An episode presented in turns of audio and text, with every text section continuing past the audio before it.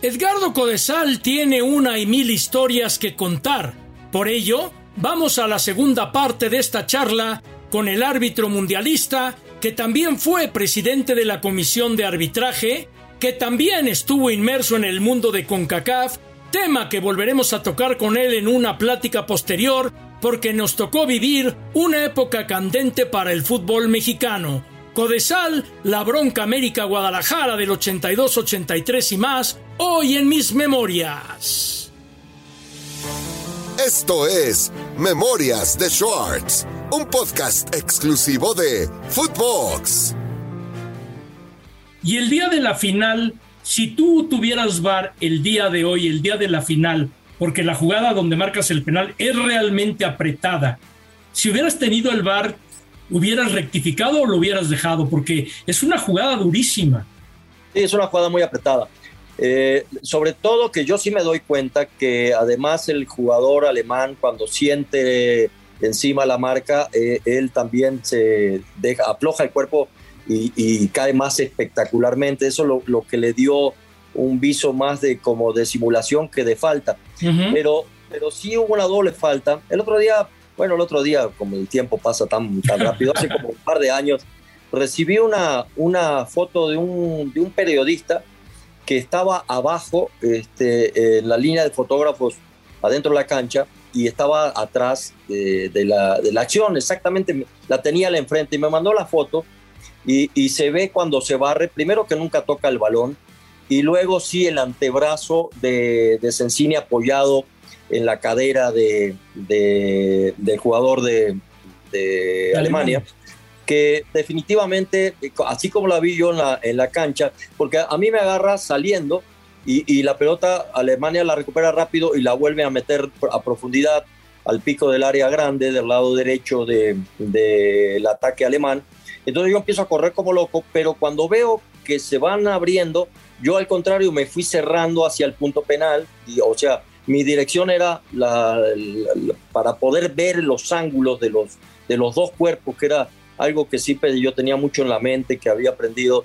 Este, no importa a veces si estás un poquito más retirado, lo importante es que tengas un buen ángulo de visión de los dos cuerpos, porque si vas atrás de uno de los dos jugadores no vas a ver al de adelante. Entonces, entonces eh, me, empecé, me empecé yo a cerrar cuando la, la, jugada se empezó a abrir y eso me dio la oportunidad de verlos bien de lateral y, y veo cuando Sensini sí con la pierna derecha este, trata de jugar el balón que no, no llega y con el muslo sí choca con el muslo de, de creo que era Rudy Feller, y, este, y entonces y con el antebrazo se apoya en la cadera. Y cuando siente eso, el jugador alemán se deja caer más aparatoso, ¿no? ya afloja más el cuerpo.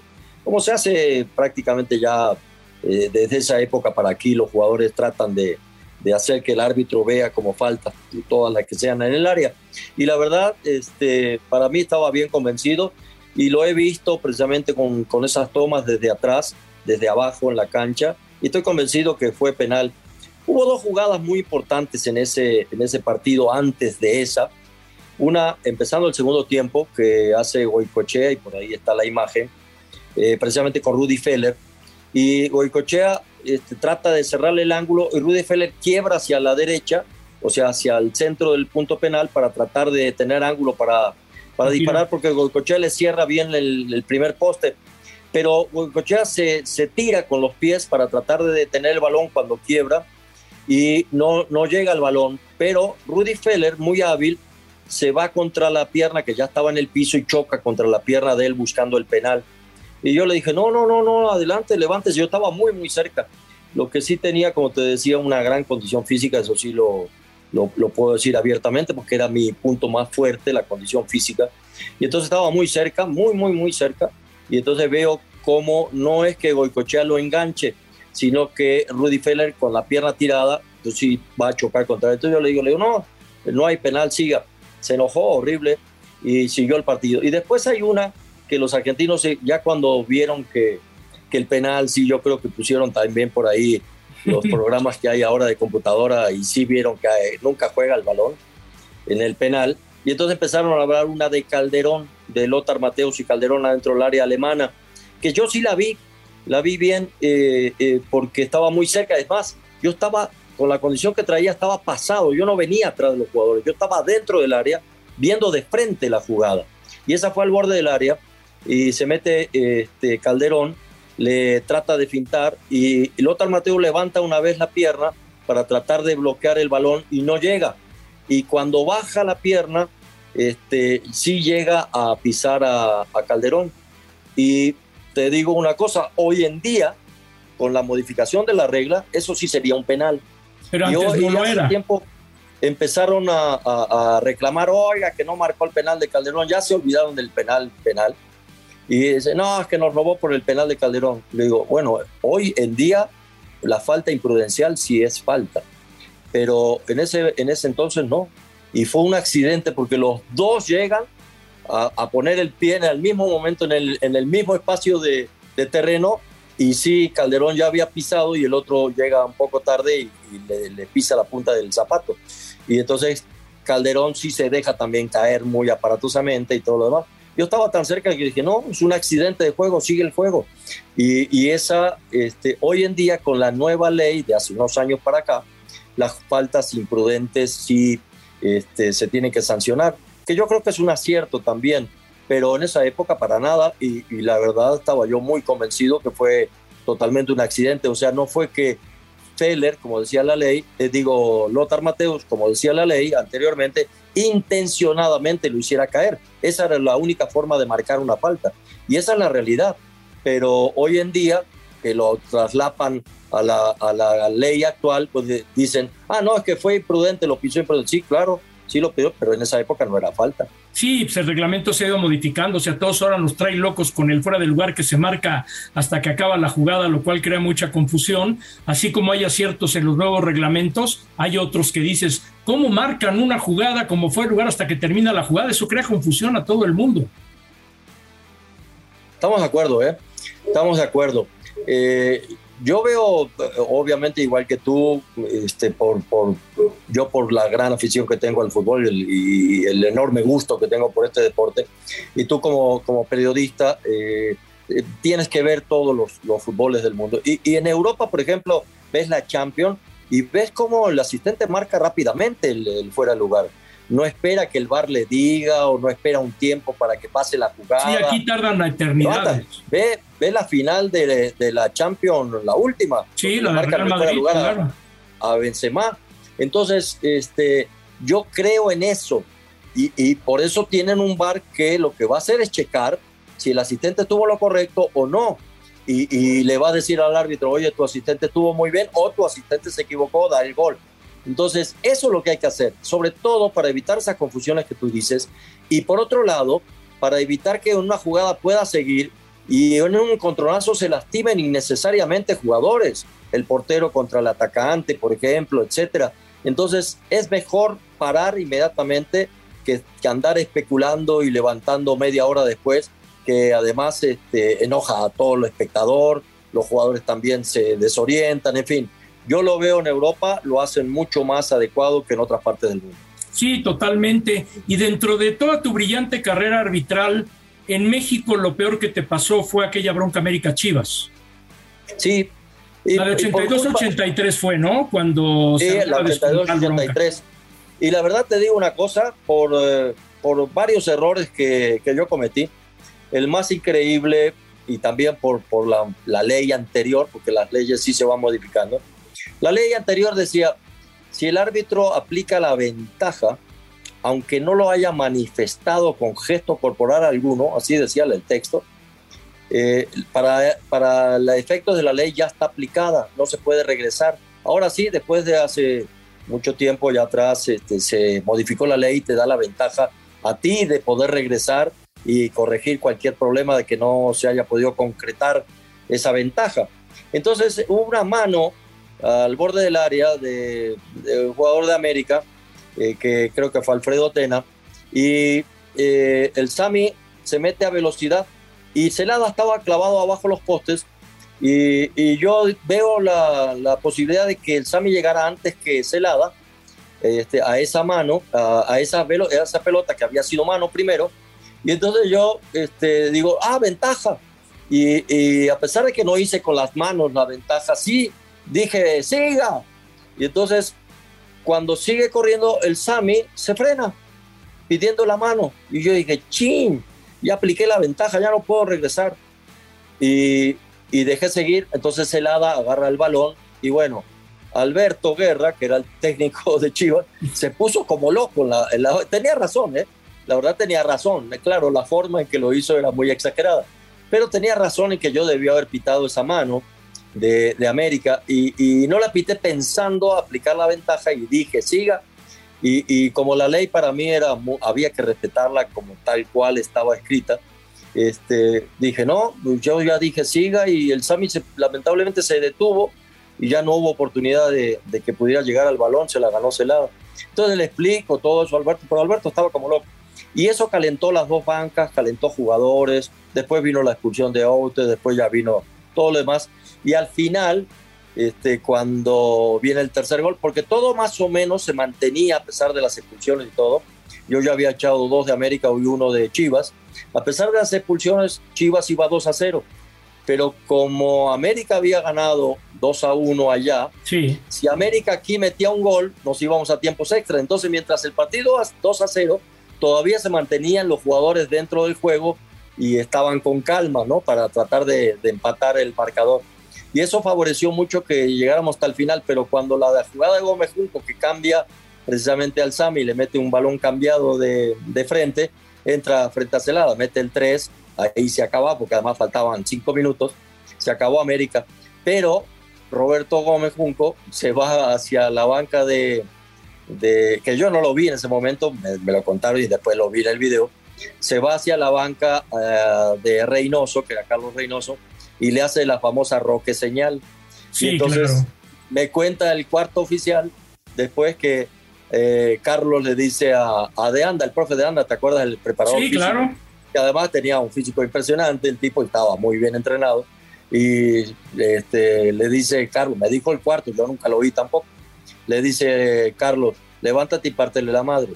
Y entonces este, eh, de anda se mete a pegarle a Roberto, y bueno, y ahí se armó, ya, ya fue incontenible, porque ya América ha perdido, ya perdió también la cabeza y, y se armó todo el relajo. Pero aprendí muchísimo, fue uno de los partidos que más aprendí, sobre todo este, a pesar de que la ley no decía todavía en ese momento que había la posibilidad de rectificar y regresar, pues aprendí este, a la mala que una cosa es la ley y otra cosa es realmente lo que es el espíritu del juego, que te dé la oportunidad de regresar. Y a pesar de que todavía en mi época nunca se había modificado esa ley como ahora, que tiene esa ventaja, pues yo aprendí que si no me salía la ley de la ventaja, yo regresaba. Lo que le llaman hoy en día colmillo, ¿no? y vas aprendiendo de tus propias broncas y nunca más me volvió a pasar una cosa de esas porque ya si no me salía bien la ventaja, yo decía, no, no, no, ya, ya, hay que regresar porque ya pité, ya dije que, era falta. Y entonces este, aprendes a la mala, pero aprendes a solucionar problemas y yo creo que eso es parte de la experiencia, ¿no? No, totalmente. Y contigo me puedo seguir horas y horas. Yo te voy a invitar para otros episodios más porque hay muchas anécdotas que contar. Para terminar estas dos primeras partes, yo te preguntaría, ¿Te hubiera gustado ser árbitro en la época del VAR o preferías arbitrar como te tocó a ti? Claro, cada uno defiende su época, pero cuando vas viendo la modernidad dices, chin, tal vez en este partido me hubiera ayudado. Sí, mira, este, por supuesto que sí. Y, y te digo que sí porque yo fui uno de los primeros que después del Mundial 2002, no sé si te acuerdas también que el Mundial 2002 hubo muchísimos problemas arbitrales. Uf, terribles, empezando por el del ecuatoriano. Exactamente, inclusive con el del de, ecuatoriano se habló de cosas extra fútbol, ¿no? Algo que hace mucho daño a la imagen del fútbol, no solo del arbitraje, sino del fútbol, porque eh, yo siempre sostengo que la credibilidad del arbitraje es la credibilidad y la base del fútbol. Si se pierde eso, entonces destruimos todo el deporte. Y lamentablemente en ese mundial este, pasaron algunos partidos que se prestó mucho a la suspicacia y se habló mucho en el mundo de todo eso. Entonces, en la evaluación final que me tocó hacer en la reunión previa a la final del mundo, se juntan todas las comisiones en FIFA y sigue siendo ahora igual. Se juntan para hacer una evaluación del mundial. Después las mandas escritas, pero ahí se hace una evaluación con todas las comisiones. Son más de 40 personas en, en esa reunión, esa asamblea de FIFA, dos días antes de la final. Y entonces ese día yo dije, señores, este, quiero eh, decir que me parece que ya el sistema de juego ha superado el sistema de control del juego. O sea, hablando de la velocidad del fútbol con respecto al arbitraje. Claro. Entonces, el sistema de control ha sido superado. Creo que es tiempo, con el avance de la tecnología, que empecemos a pensar en usar a futuro la televisión para ayudar a los árbitros. ¿Y por qué lo digo? Por dos razones fundamentales. Y así como te cuento, así lo expresé. ¿eh? Dos razones fundamentales. Una, el, el, ojo humano no puede ver todo a la velocidad que ya se está jugando el fútbol hoy. Y por otro lado, es un elemento fiscalizador muy importante. O sea, si nosotros tenemos la oportunidad de decirle al árbitro, oye, aquí hay un error muy grave que no viste, pero todo el mundo lo está viendo, especialmente en la imagen televisiva, vamos a darle la oportunidad al árbitro que rectifique, vamos a usar la tecnología. Bueno, Blatter se puso como loco, ya era presidente de la FIFA y no quiso. Y, yo prácticamente unos días antes, por muchas razones, también había renunciado por estar en desacuerdo con Jack Warner y todo lo que estaban haciendo en CONCACAF. Ya había renunciado y yo dije, bueno, mi última reunión por lo menos voy a decir lo que yo creo y pienso. Entonces yo soy un ferviente defensor del VAR, creo que es una extraordinaria herramienta y, que podría ayudar a los árbitros a salir de errores graves que pueden perjudicar el resultado final de un partido, lo cual desde el punto de vista de la justicia es, es gravísimo, ¿no? Porque, este, eh, por ejemplo, a Ucrania, el otro día acabo de ver el partido, y Ucrania se queda fuera 1 a 0 del Mundial con todo lo que está sufriendo pobre gente en Ucrania, la, le hubiera dado una gran felicidad a ese pueblo que está sufriendo ir a un Mundial. y, y hubo un penal que, también por una falta imprudente le pegan abajo a un jugador en el pie, lo derriban. En el área. No se marcó, no se marcó y no se usó el VAR. Eso es lo malo, que teniendo hoy el VAR, yo pienso que debería ser error cero, ¿sí? Eh, o por lo menos error mínimo, que ya no trascienda en el resultado final de un partido, pero lo estamos usando mal o lo están usando mal. El VAR, que es una gran herramienta y ha inclusive propiciado todavía mayor desconfianza, porque ya hay gente que dice que es manipulable, que de afuera le dicen los árbitros sí, no y esto. Y yo creo que hay que hacer un gran análisis otra vez, una gran revisión para rescatar los beneficios del VAR para ayudar al arbitraje. Yo sí hubiera preferido. Y te digo, en una semifinal, el único penal que en mi vida marqué apoyado en un asistente, cuando lo veo en la televisión en una semifinal, que América se queda fuera, lamentablemente otra vez, de una final. Fue un Tampico América, ya en Tampico, segundo partido. Y marco el primer penal contra el América y era falta fuera del área. Pero como yo estaba lejos, miro al asistente y, este, y el asistente que ve que lo miro se corre atrás del punto penal. No teníamos diadema ni nada y era el lenguaje mudo, como lo decían. Y, este, y me indica que era penal. Pero yo desconfiado de, de que dije, este lo habrá visto bien o no. Yo no sabía bien porque me dice Alfredo también que era el capitán Alfredo es una gran persona, yo lo estimo mucho. El otro día lo vi aquí en Querétaro, platicamos un rato con él y, este, y, me dice Alfredo, le juro por mi madre que lo venía midiendo, era Sergio Lira, el delantero del Y este, le juro por mi madre que lo venía midiendo y lo agarré afuera. Y le dije, mira Alfredo, si es por, por ser sincero, yo le voy a decir también, yo le juro por la mía que no sé dónde fue. Y me dice así espantado, pero ¿cómo en una semifinal este, así tan importante como esta va a marcar un penal si no está seguro? Le digo, mire, no es por echarle la culpa, pero mi compañero, yo no la vi donde fue, mi compañero me está diciendo que es adentro. Yo porque sé, sabía que, era, lo, era la norma, que entonces dice, ah, entonces vamos a protestarle a aquel. Y entonces salieron corriendo Celada y Alfredo. Pero a mí, porque me daba la oportunidad, lo hice porque me daba esa oportunidad de ir de cerca para que Alfredo y Celada oyeran qué, qué había pasado. Entonces le voy al asistente y digo, oye, ¿qué pasó? ¿Dónde fue? Dice, no, un metro adentro. ¿Sabes qué hizo Alfredo? Con todo y que él sabía que era de afuera, tenía el balón en la mano, me lo dio, dijo, ni modo. Y se tiró el penal y, América quedó afuera también. Pero cuando veo yo la tele dije, ah, caray, eran 30 centímetros afuera. Dije, en mi vida, en mi vida, que me disculpen mis compañeros, pero una jugada tan importante como esta, en mi vida vuelvo a mirar a un compañero. Muero con la mía o me salvo con la mía, pero por mi propio error o por mi propio acierto, pero nunca más. Eso me ayudó a reforzar condición física, a estar más cerca de las jugadas, a tratar de minimizar mi error personal y nunca más me volvió a suceder. Gracias a Dios me enseñó también mucho, pero esa jugada, por ejemplo, la hubiéramos ido a ver el bar y América tal vez hubiera, porque América todavía iba ganando 1 a 0 en ese momento este, a lo mejor hubiera pasado a la final. Entonces sí, este, para evitar inclusive que la gente, que lo primero que piensa la gente es, ah, este cuate está vendido, ¿no? Es lo primero que se piensa cuando hay un error arbitral. Entonces el VAR te puede salvar circunstancias tan, tan difíciles como esa que no podemos ver adentro de la cancha. Yo sí hubiera preferido el VAR, te lo juro, que, que sí me hubiera gustado mucho. No, pues qué buena charla, Edgardo. Y el compromiso que en unas semanas te vuelvo a buscar, porque tenemos que hablar de cuando nos tocó vivir contigo, cuando estuviste al frente de la comisión de arbitraje, aquella vez que en CONCACAF te jugaron chueco con la presidencia, un chorro de anécdotas que nos tocó ver en forma conjunta. Y te voy a volver a invitar para compartir esto, porque esta charla ha sido muy interesante. No, te agradezco mucho, Fernando. Y sí, la verdad, hemos vivido tantas cosas, este, tú las has vivido también muy de cerca el fútbol nos da para hablar mucho, mucho tema muy largo y que además la gente no, no conoce, ¿no? No, no, como no ha tenido la fortuna como nosotros de vivir el fútbol de adentro, no conoce, pero me, me encanta este tipo de programa que estás haciendo porque nos da esa oportunidad de hablar, de recordar cosas, pero además de transmitirle al aficionado cómo, cómo son las, las entrañas de un fútbol que, que ellos a veces no tienen la oportunidad de conocer y que juzgan cosas desde afuera no más por percepción este, a la distancia, ¿no? Pero es bien interesante, te felicito por el programa y gracias por la oportunidad de, de poder hablar todo esto contigo. No, al contrario, ya nos volveremos a reunir. Te mando un fuerte abrazo hasta Querétaro. Igual, Fernando, un abrazote, suerte. Esto fue Memorias de Schwartz, un podcast exclusivo de Footbox.